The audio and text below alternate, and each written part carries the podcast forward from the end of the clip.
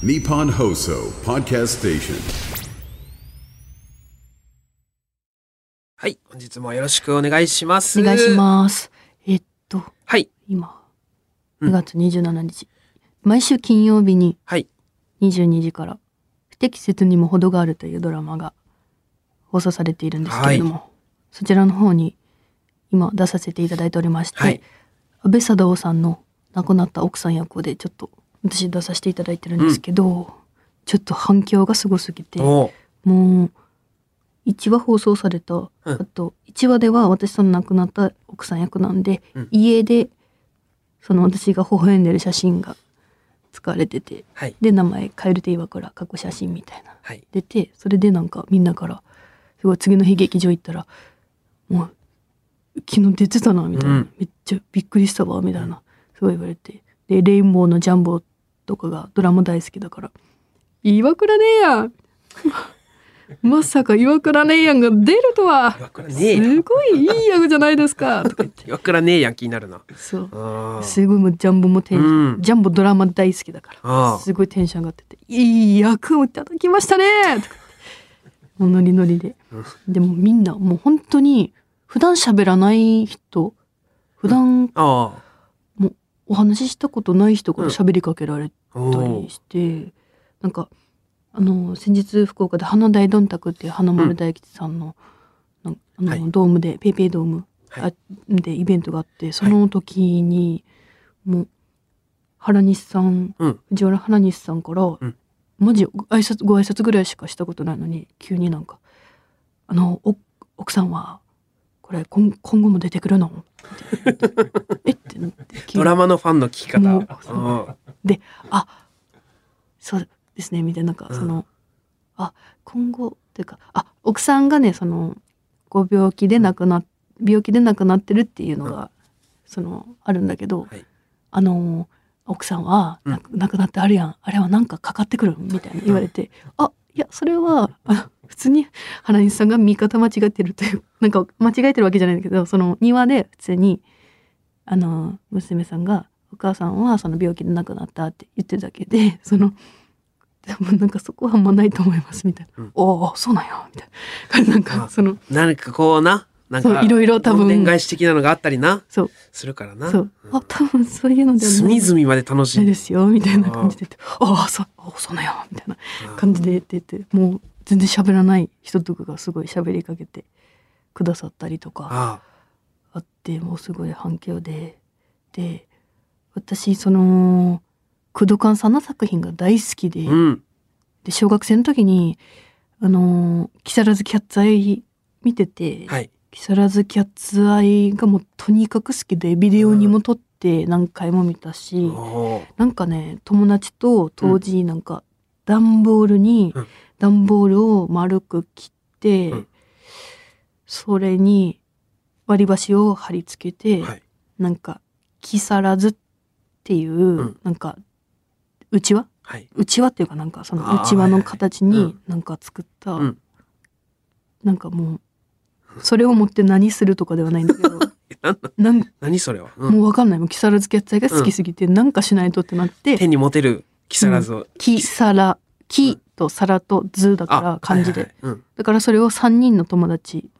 私入れて他2人1人1文字、うんうん、1人1文字持って、うん、イエーイで文字をこう3人で合わせたら木更津になると、っていうこう合体させて、うん、っていうだけの木担当と、うん、どこにどう愛情を向けていいか分かんないから、うん、でもとにかく何かやりたかったんだよな。そう、うん、木更津あにゃーとか言ってたかな、あなんか、うん、そうドラマのセリフみたいなので、うん、にゃーとか言って、うん、なんかそういうので遊んでたんだけど、ね、その二人も好きなんだな。そうそうそう、みんなでハマってて、そうドラマあった次の日にもみんなで集まって、うん、それをすぐ学校に着いた瞬間に、うん、その割り箸持ってにゃーイエーイ相当好きよそれっていうだけの謎の遊びもしたりとかしてて、いいな。まあ、他にもそのあまちゃんとか、うん、監獄のお姫様とか、はい、ゆとりですが何かとかも、うん、ちょっとめっちゃ好きで、だから、うん、その最初マネージャーさんに言ってもらった時にその嘘だろうと思って、うん、ちょっとありがたいけどなんかもうちょっと好きすぎるから嫌だなと思って、なんかもう嫌というかもうなんかもうなんか好きすぎたり愛が強すぎたりしたらなんかもうそのかかりたくないと、なんかわかんないけどもなんかすげえうわってなって、でも本当ありがたいんですけど、そのこの間撮影行かしてもらって、で撮影の合間に阿部サダヲさんいらっしゃって、うん、で撮影が朝だったんで朝からスタートで、うん、ちょうど「ラビット!」がテレビに映ってて、はい、でその「ラビット!」で後輩の神保町所属の喫茶ムーンっていう男女コンビがネタをしてて、うんうん、はい、でそれでそのネタを阿部さんが見られてて、うん、でなんかスタッフさんに「あ、この人たちで面白いですね」みたいな、うん、で見られてて、でネタ見られてたからなんかちょっと頑張って話しかけてみようと思って、お笑いの話だしな、うん、すいません阿部さんお笑い、うん、結構見られるんですかみたいな、うん、あ、そうですね見ますねみたいな、あ、そういえば先日「ラビット!」でトム・ブラウンさんご紹介されてましたよねみたいな、そうね、なんか笑いをこらえきれないものっていうので、うん、その阿部さんがトム・ブラウンさんを紹介して、うん、でなんかそうなんですよみたいな、ちょうどこの不適切の撮影が始まったところがその M-1 の敗者復活撮影の時にやってて、うん、ちょうどテレビでやってて、で合間でちょっと見れたんで見てたんですみたいな、なるほどね、いいそうなんですねみたいな、うん、お笑いって結構見られるんですか、うん、って言って、あ、そうなんです好きなんです、うん、言って、まあ、ずっと敬語で喋ってくださってるんだけど、ああちょっと腰の低い方なんですね、うん、はい、うん、すごいお優しくて、うん、いやそうなんですねって言って、カエル亭さんはあれですよね、なんか結構ギリギリにネタをねなんか言うみたいなあ、そんなエピソードまでみたいな、なんかご存知で、うん、あ、そうですねみたいな、うわすごい、そんなのことも知ってくださってるんだと思って、うん、緑の液体をパッと吐くネタはいつ頃でしたっけみたいな、え、阿部サダヲさんキングオブコント見てるやんってなって、ってなちょっとパニックになって、ありがとうございます、2年3年前ですかねみたいな、です、あ、そうですかね、すごかったですね。嬉しいな。うわってなって、めっちゃ嬉しくて、阿部サダヲさんキングオブコント見てるんやって、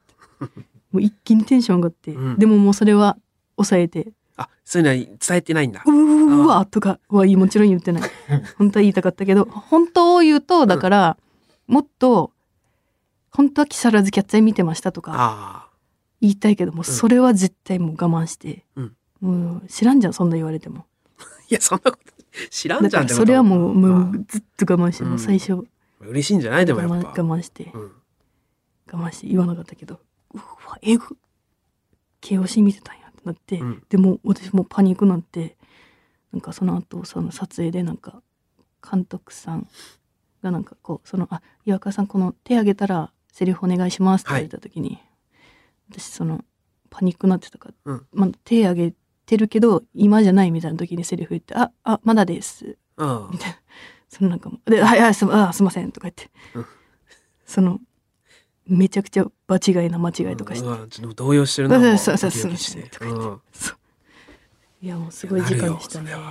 いやでそので阿部さんと喋って冷静になった時に、いやだから私木更津キャッツアイめっちゃ好きだったから、その阿部さんにもお会いできたし、はい、で前違う番組でも岡田准一さんとか、櫻井翔さん、佐藤隆太さん、で安住アナとか、もうドラマ出てた方、お会いしてて、お話しするとかないけど、その時もうなんか「ブッサンだバンビだ」とか思ってたりしたんだけど、その時はやっぱそういうのはミーハーだと思う、そういうのは出したくないからもうなんかすかしてたんだけど抑えてたんだな、テンション上げませんよみたいな感じで、なんかもうすか散らかしてたんだけど、冷静になったら「木更津キャッツアイやん」ってなって、ちょっともう安倍さんのこともだからすかしてたんだけどこのドラマの時もなるべくそのここで近寄らない反省してきたの、うん、遠いところでもうずっと基本喋らないようにしてたんだけど、うん、でも、 もうちょっと冷静考えたら木更津キャッツアイやんって、うん、でもちょっとテンション上がりまくってでこの間福岡で花大さんのその花大どんたく出させてもらった時に、うん、山口智光さんがいらっしゃって、うんはい、でぐっさんや、うん、ってなって私、うん、でそのお会いしたことなかったんで、はい、でうわってだから山口さんもその木更津キャッツアイ出られてたんで、はい、でうわぐっさんや、うん、だってもうなんかもう結構私の中でも夢叶ったというか、うん、木更津キャッツアイで結構成り立ってたんだなという、うん、ちっちゃい時の自分、うん、だからもう今この現実がちょっともう受け入れられないというかもうなんか夢叶っちゃったなと思って、うん、コンプリート冷静に考えたら、うん、まあそれはまあ全員とはお会いしてないけど、うん、いやだいぶすごいなと思って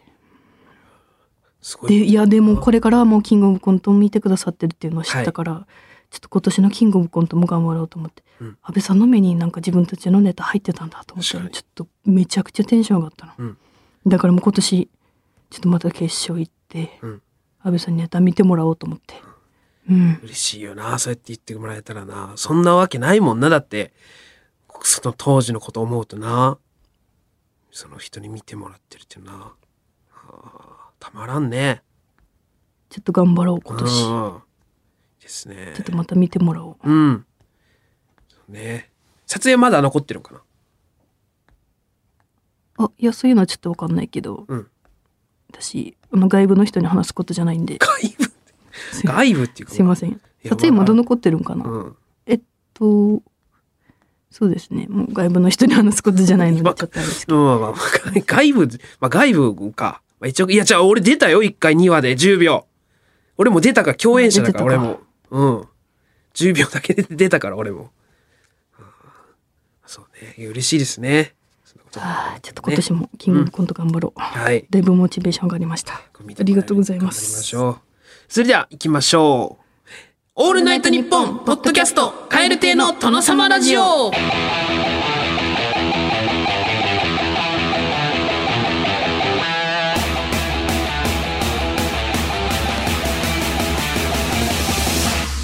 どうもカエル亭の中野です岩倉ですカエル亭の殿様ラジオ第175回目でございます後半も引き続きお聞きください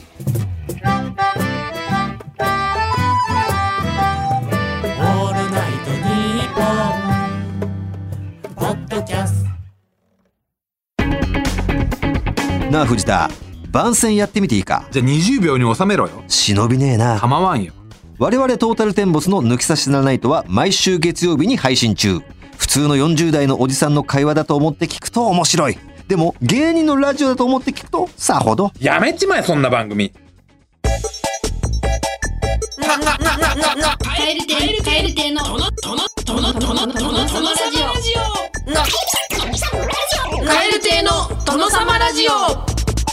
ここで番組からリスナーの皆さんに大事なお知らせでございます2020年の10月20日にスタートしましたこの番組ですが3月26日の配信をもって終了することとなりました終了ですはい、326あ、みつるだいやよくその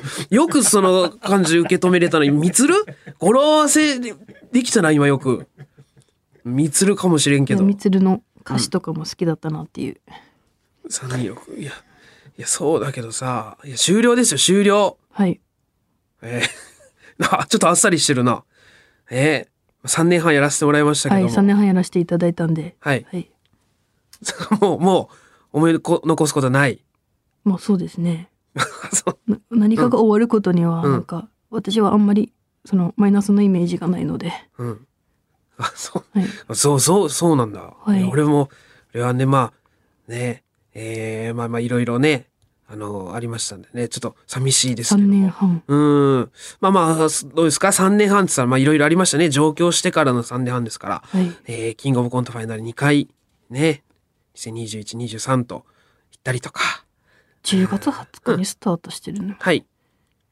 2020年10月20日。そうですね。いまだにこのちゃんとした説明なかったもんな、最初やっぱ10月20日なんでですかってあ、そうだな、怖かったわ。まあウェブラジオってね、ネットラジオですからね、まあそのあんまそのなんか時期とかもまあ割とね、地上波よりはなんかね、タイミングとかね、こういつでもって始めれるような感じだったんじゃないですかね、多分ね。ああ、うん、まあ本来改変期とかね、まあいろいろあると思いますけど、はい、まあ割とこう若干自由な感じはあるんですが、やっぱ、うん、10月20日ね、少しでも早くっていう話が出てからっていうことだったんじゃないですかね。ありがたいことにね、上京して1年目で、はい、ね、半年ですよね、上京して半年で「オールナイトニッポンだ」っていう感じで始まりましたけど、当時「愛」でね、オールナイトニッポン愛でしたけども、名前もね、もうそれこそ当時はね、岩倉さんはルームシェアが始まって少ししたぐらいかな、10月ですよね。そうですね、7月から始まったんでね。でまあ僕もまだ結婚しておらず独身という、ね、戸籍上はそういう状態でした。ね、うん、そっか、ルームシェアもしてたし、はい、このだから3年半の間で、うん、だからあれか、週刊誌盗撮とかもあったから盗撮、まあそうね、週刊誌盗撮で。はい、交際をバラされたりとかもありましたね。はい、大津肥満が一緒に映ってくれたやつがひわくんね、謎の巨漢が横に写ってる写真とねで乗りましたけどね。本当にいろいろありましたよね。はい、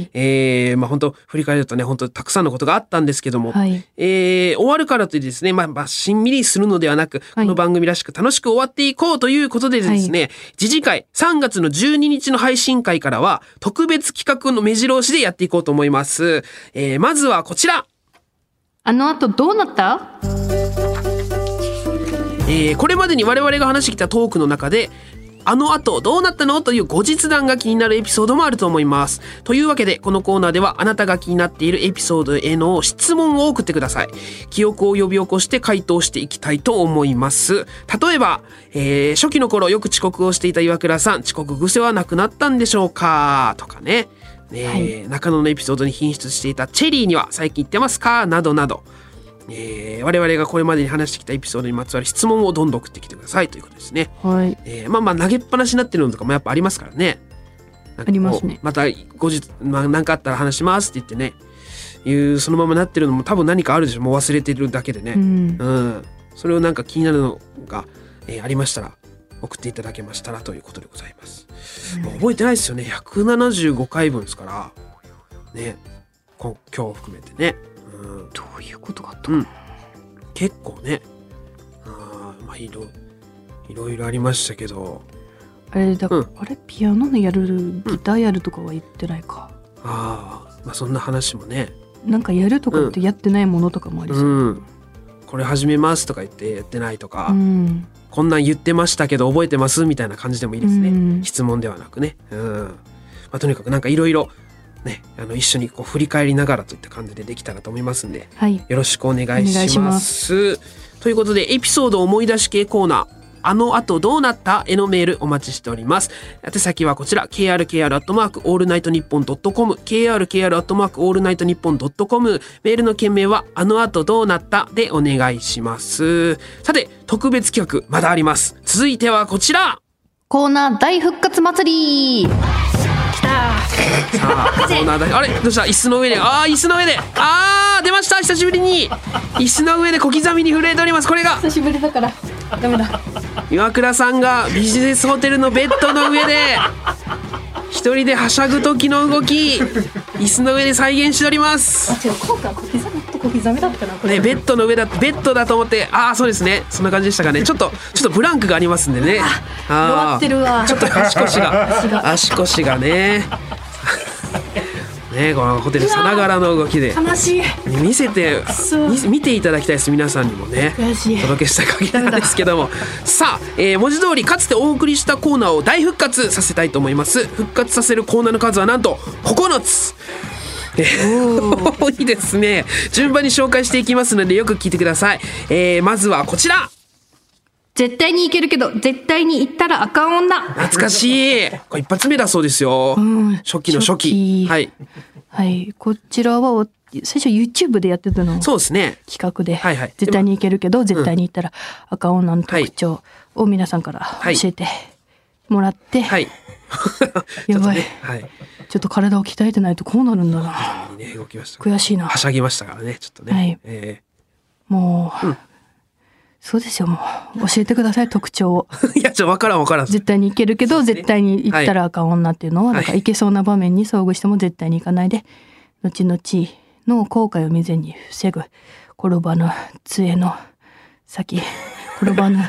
先の杖。あんまこの慣用句をクイって言わんって。一気に言って慣用句わからんくなるから。うん。そうですね。はい。まあ皆さんにもこう、まあ警鐘をね、こう鳴らしたいというわけです。もう聞けよまず私にっていう、うん、はい、ことですよね。私にというか。はい。もともとのきっかけは、うん、はい、みんなのせいでむちゃくちゃですよ。うん、こうアホ男どものせいで。朝から。コンプライアンスを受けさせられてね、眠い中我々が受けさせられてるんだと、はい、そうそう、悪くない人たちが集められて、はい、ことです。もうみんなで未然に防いでいこうということで、はい、まあ例えばね、こういう人に気をつけてっていうのが、はい、まあ例えばとで言うと膝にでっかいあざがあるとか、はい、よくこける人はね、うん、そのなんか何かしらそのねちょっと揉め事がある人なんでとか、うん、あと居酒屋で流れてる有線の BGMに合わせてバリでかい声で歌うって。ああ、ダメなんですか。いや、マジ危険だからね。カラオケじゃない場ででっかい声で歌う女やばいかも。あ、そう、楽しくて確定でやばいから。愉快でいいんじゃないですか。いやいや、よくない。ちょっとその横乗りしながらみんなで歌うとか、懐かしいとかぐらいだったらいいんだけど、もう本当にカラオケの声量で歌ういいやついるんだけど、だからその男性わかるとは思いますけど。ちょっと異常に声でかいなっていう人は気をつけてください、うん、気をつけた方がいい。おかしいんで、うん、本当に、まあ、それも気をつける分にはね別に越したことないですもんね、うん、別にね、どんなに可愛くてもちょっと確定でやばいんです、それは、はい、確定でやばいんか、これ確定ですね。ああ、そうなんです。すごく明るくていい子なわけないんで、それ勘違いしない。そう思っちゃいますよ。そう思うやろ、はい、母親やろマジでやっぱ明るくてね、うん、元気だなと思いますけどね、やっぱダメとか、はい、まあ、こういうねだから今のでも分かりますけど、その、うん、分かんないんでやっぱこう聞いてみないと、はい、まあ、そういうのがねありますんで、そういう皆さんも持ち寄ってね、みんなでちょっとこう未然に防ごうということでございます。メールの件名は女でお願いいたします。続いてはこちら、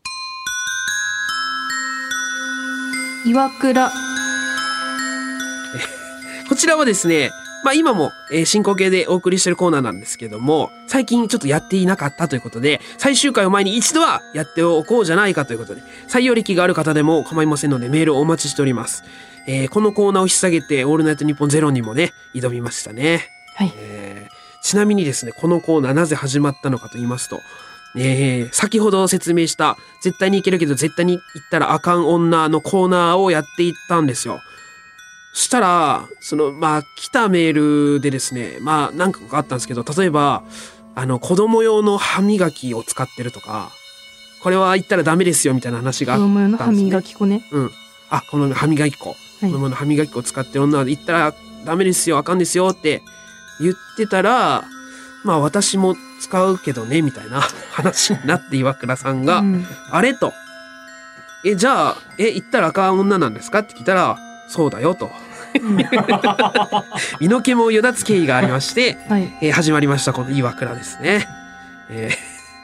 まあ、この岩倉なエピソードを岩倉さんが紹介して、岩倉なのかはたまた岩倉じゃないのかを判断していくという、そういうコーナーでございます。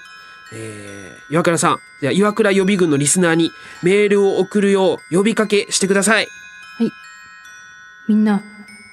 の好きな人の好きなことが私の好きなことだよ。みんなもみんなの好きな人の好きなことを好きになって、全部知って、全部その人のために捧げようね、人生。締めくくり人生、うん、敬具みたいな感じ人生そうだよね、人生な今の文章の末尾、はい、人生覚悟はできてるかいってことでね、岩倉ですね、うん、人生、締め丸人生丸でございました、はい、メールの件名は岩倉、カタカナ岩倉でお願いします。さあどんどんいきましょう。9つあります。続いてはこちら、ギャルと武田鉄矢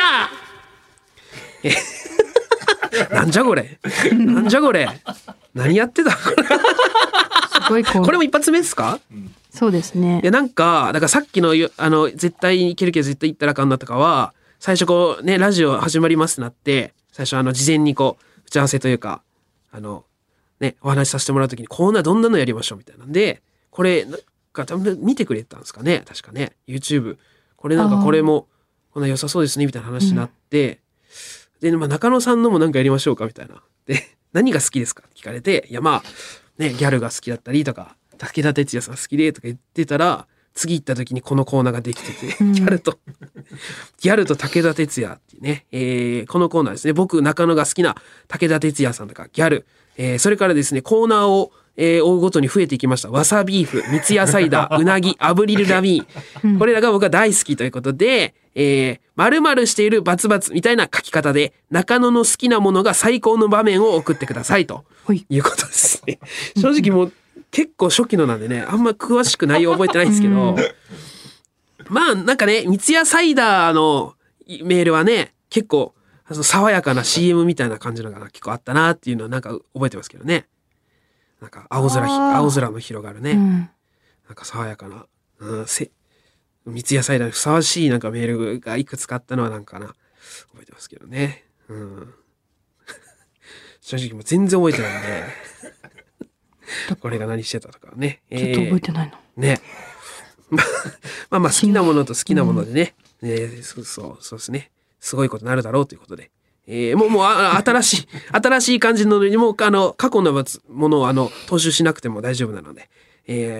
お好きなように送ってくださればと思います。メールの件名はギャルと武田鉄矢でお願いします。まだまだあります。続いてこちら、わかんないよ久々に聞けました、このコーナーちょっと説明がもうすごいやっぱねコーナーねやっぱいろんな経緯がありますからね、はい、このコーナーはですね、森本サイダーいちご号泣事件というものを説明しなければならないんですけど、ちょっともう岩倉さん改めてお願いします、はい、短く説明すると、私とオーズワルド伊藤、大鶴肥満、森本サイダー4人でルームシェアしていた時に、はい、もらい物のいちご1パックをサイダーが全部一人で食べました、はい、でいちごはみんなで食べるものじゃないと言っても、ああ僕がもらったものだからって言って、はい、ああそっかそれはわかるんだけどみんなで食べた方が美味しくない、うん、みたいなことを解いていったら、うん、全く響いてなくて、うん、で最終的に泣き出してしまいました、はい、そして追い詰められたサイダーが言ったのがこのセリフ、わかんないよ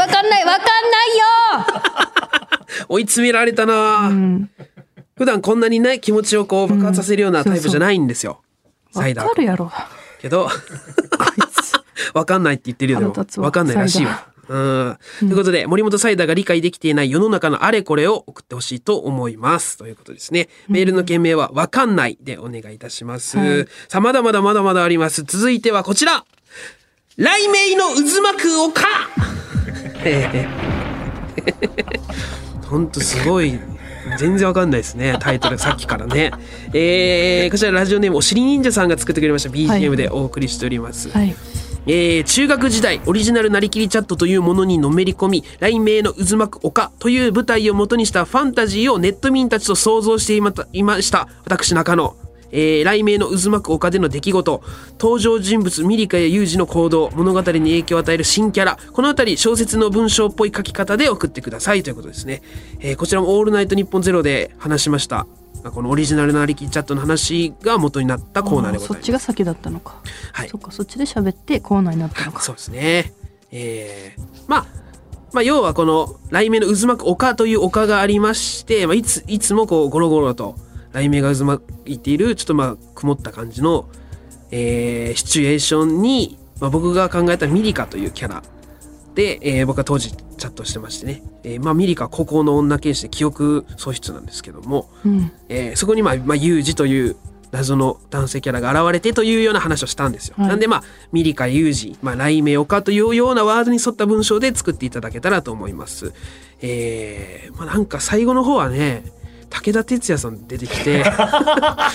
ねいやそうだった。なんかまるちゃんがどうとかあ、ね、言ってたわ赤い狐だとか、うん、なんか松屋雷鳴の渦巻くおかってんとかあった丸亀とかでなんか違うんですよそう丸亀うどんとかねありましたねそうじゃないんですよっていう感じのノリに最後のはなってましたけどね、うんこちらと復活ということで、また楽しんでいただけたらと思います。メールの件名は雷鳴の渦巻く丘でお願いいたします。続いてはこんなコーナーです。くっせー怖い鍵、はい、こちらは皆さんの不思議な体験を教えてください。本当にあったこんなコーナーありましたね。大人気コーナーこんなタイトルのコーナーくっせー怖いかい大人気コーナーだったなこちらのコーナーは新潟県ラジオネームオクラさんの制服の胸ポケットにしまった覚えのない錆びた鍵が入っていてしかもそれくっせーのですというエピソードが元になって始まりましたまあ普通だけ何かでね来て読んだんですよ、うん、でなんか怖い話みたいなちょっと不思議な体験したんですみたいな感じでね、うん、めっちゃくっせーって身に覚えのない鍵が入っててみたいな結局何か分かんなくてみたいな話だったんですけど、うん、くっせーって何ってなりました、ねうん、くっさいがいらんくっさいって必要ねえもんな情報としてっていう、うん、ということでね、始まりましたね、はい、これはだからそのネタじゃなくて本当の不思議エピソードを送ってください。はいそうですね、はいこれもいろいろ来たんですけど、もうちょっと不思議すぎてなんかいろいろ覚えてなんか、うん、覚えてないななんかないろいろあったんですなんか気になるポイントがねいろいろあったりしたんですけどねまあちょっと過去回なんか振り返りつつ聞いていただけたらと、はい、メールの件名はくっせー怖い鍵でお願いいたします。続いてのコーナーはこちら謎はいねこちらあなたが遭遇した謎の生物の情報を教えてください、はい、いやこれ今の令和でやるコーナーじゃないんですよこれ当時も言ってたけど藤岡弘探検隊みたいな巨大アナコンダみたいなこういう謎とかくっせー怖い鍵とかちょっと怖いコーナーがね、うん、これがねややこしいんですよねで、うん、こちらは書き方にルールがありまして、はい、文章の最後はこれが私の目撃した何々の話ですで締めてもらうというルールでやってもらっております、はいはい、こちらはシャープ56で紹介したラジオネーム新型リンダマンさんのプルコンのやつが理想なのでこちらを参考にしてみてください。これですよプルこんにゃく人間これのせいですごいややこしいことになってしかもなんかねテイストがねくっせー怖いが鍵と似すぎてもうわけわからんかったよ当時同時進行しててこのコン2個、うん、そのどっちか先に終わったんですけどなんかねこっちかな確かプルコンで終止符を打たれた気がするな、うん、プルコンいやなんか暗い道路の向こう側かなんかガードレールの下になんかねちっちゃい四角いのがいてそれが動いてると、うん、で近づいていったらこんにゃくだとプルプルの、うん、それがこう切り込みなんか人の形みたいにしてたんですよ、うん、それが走っていってなんか消えていったみたいな、うん、これが僕が目撃したプルプルこんにゃく人間の話ですみたいな、うん、何がよこういうね謎だから、うん、謎は謎の、はい、そうこういうね謎をね、うん、謎の生物の情報を教えてもらいたいなという、はい、こっちはもう謎の生物ですこっちは追いかけるんだよ我々が、はい、さっきのくっせー怖い鍵はマジの不思議エピソードです、うん、ここねちょっとややこしいですけどね、うん、住み分けお願いいたします。件名は謎でお願いいたします、はい、続いてのコーナーはこちらサブメイン。うわぁ今もう拍手とブーイングが聞こえてきますね皆さんから同時にブーイング多めだなこれは本当に嫌われてたから私のせいでもあるんだけど、私が全く理解しないからサブメインという概念が、はい、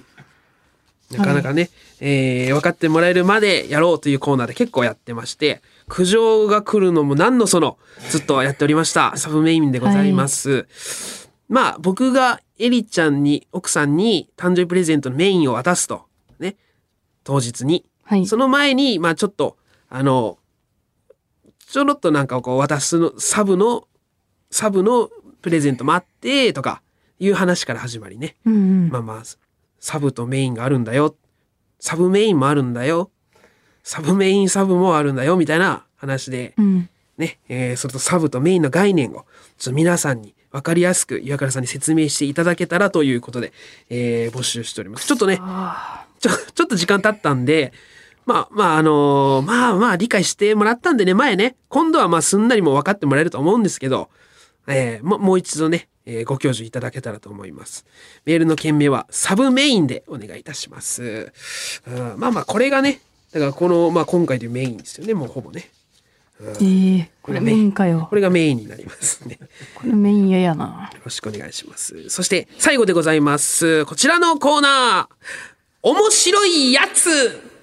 これだからもう 3,4 回ぐらいしか怒鳴ってないですよね、これ多分ね、うん番組初期遅刻をしてきた岩倉さんにはリスナーが考案したギャグをやらなければならないというルールがありましてですね、はいギャグというのがもうめっぽう苦手な岩倉さんに面白いギャグを授けていただいて、それを岩倉さんが全力でやると、遅刻した時にねその謝罪用のこうギャグを送ってもらっておりました、それをね、またねありましたねやろうと。ごめん麺ラーメンみたいな。そうですね。ごめん麺ごめん。使ってるそれ。麺麺ラーメンみたいなね。使ってますかそれ。たまに寝る前思い出す。ごめん麺麺ラーメン。刻まれてます。いやいいことだと思いますよ。やっぱそのガシンショウタっていうかね、その時のだから遅刻した時のことがこう胸にずっと残ってるってことですもんね。つまりね。はい。怖かったあれ。いいことですよね。やっぱね、やっぱやってよかったです本当ね。ということでスタッフ会で真っ先にこれを復活させようとなったそうで、ぜひということです。はい。メールの件名は面白いやつでお願いします。ということで以上で、メールを募集するコーナーは9個です。この特別企画を行うのに伴い現状やっているコーナーは全て終了となります、来週現状のコーナーの最終回スペシャルを行います。というわけでネタ職人の皆さんには今紹介したコーナーの方に力を注いでもらえればと思います。この9個の方にねお願いします、最後ねお付き合いいただけたらとどうかよろしくお願いいたします。宛先こちらkrkr@allnightnippon.com krkr@allnightnippon.com メールを送ってくれた方の中から抽選で5名様に番組ノベルティのサブメインペンリル手帳どちらか差し上げております。さあ、お別れの時間でございます。今回の終わりの挨拶は、東京都板橋区ラジオネーム鉛筆削りさんが送ってくれました。火曜日のオールナイトニッポンゼロで、あのさんが使っている終わりの挨拶が素敵なので聞いてほしいですということで送ってくれました、それではまた次回の配信でお会いしましょう。さようならバイビー。出会いもあれば別れもある、笑顔でまた会おう。あのちゃんそんな締めなんだ、これはレインボーのジャンボが考えたそうです、ジャンボだと思えばいいそうよなおもろ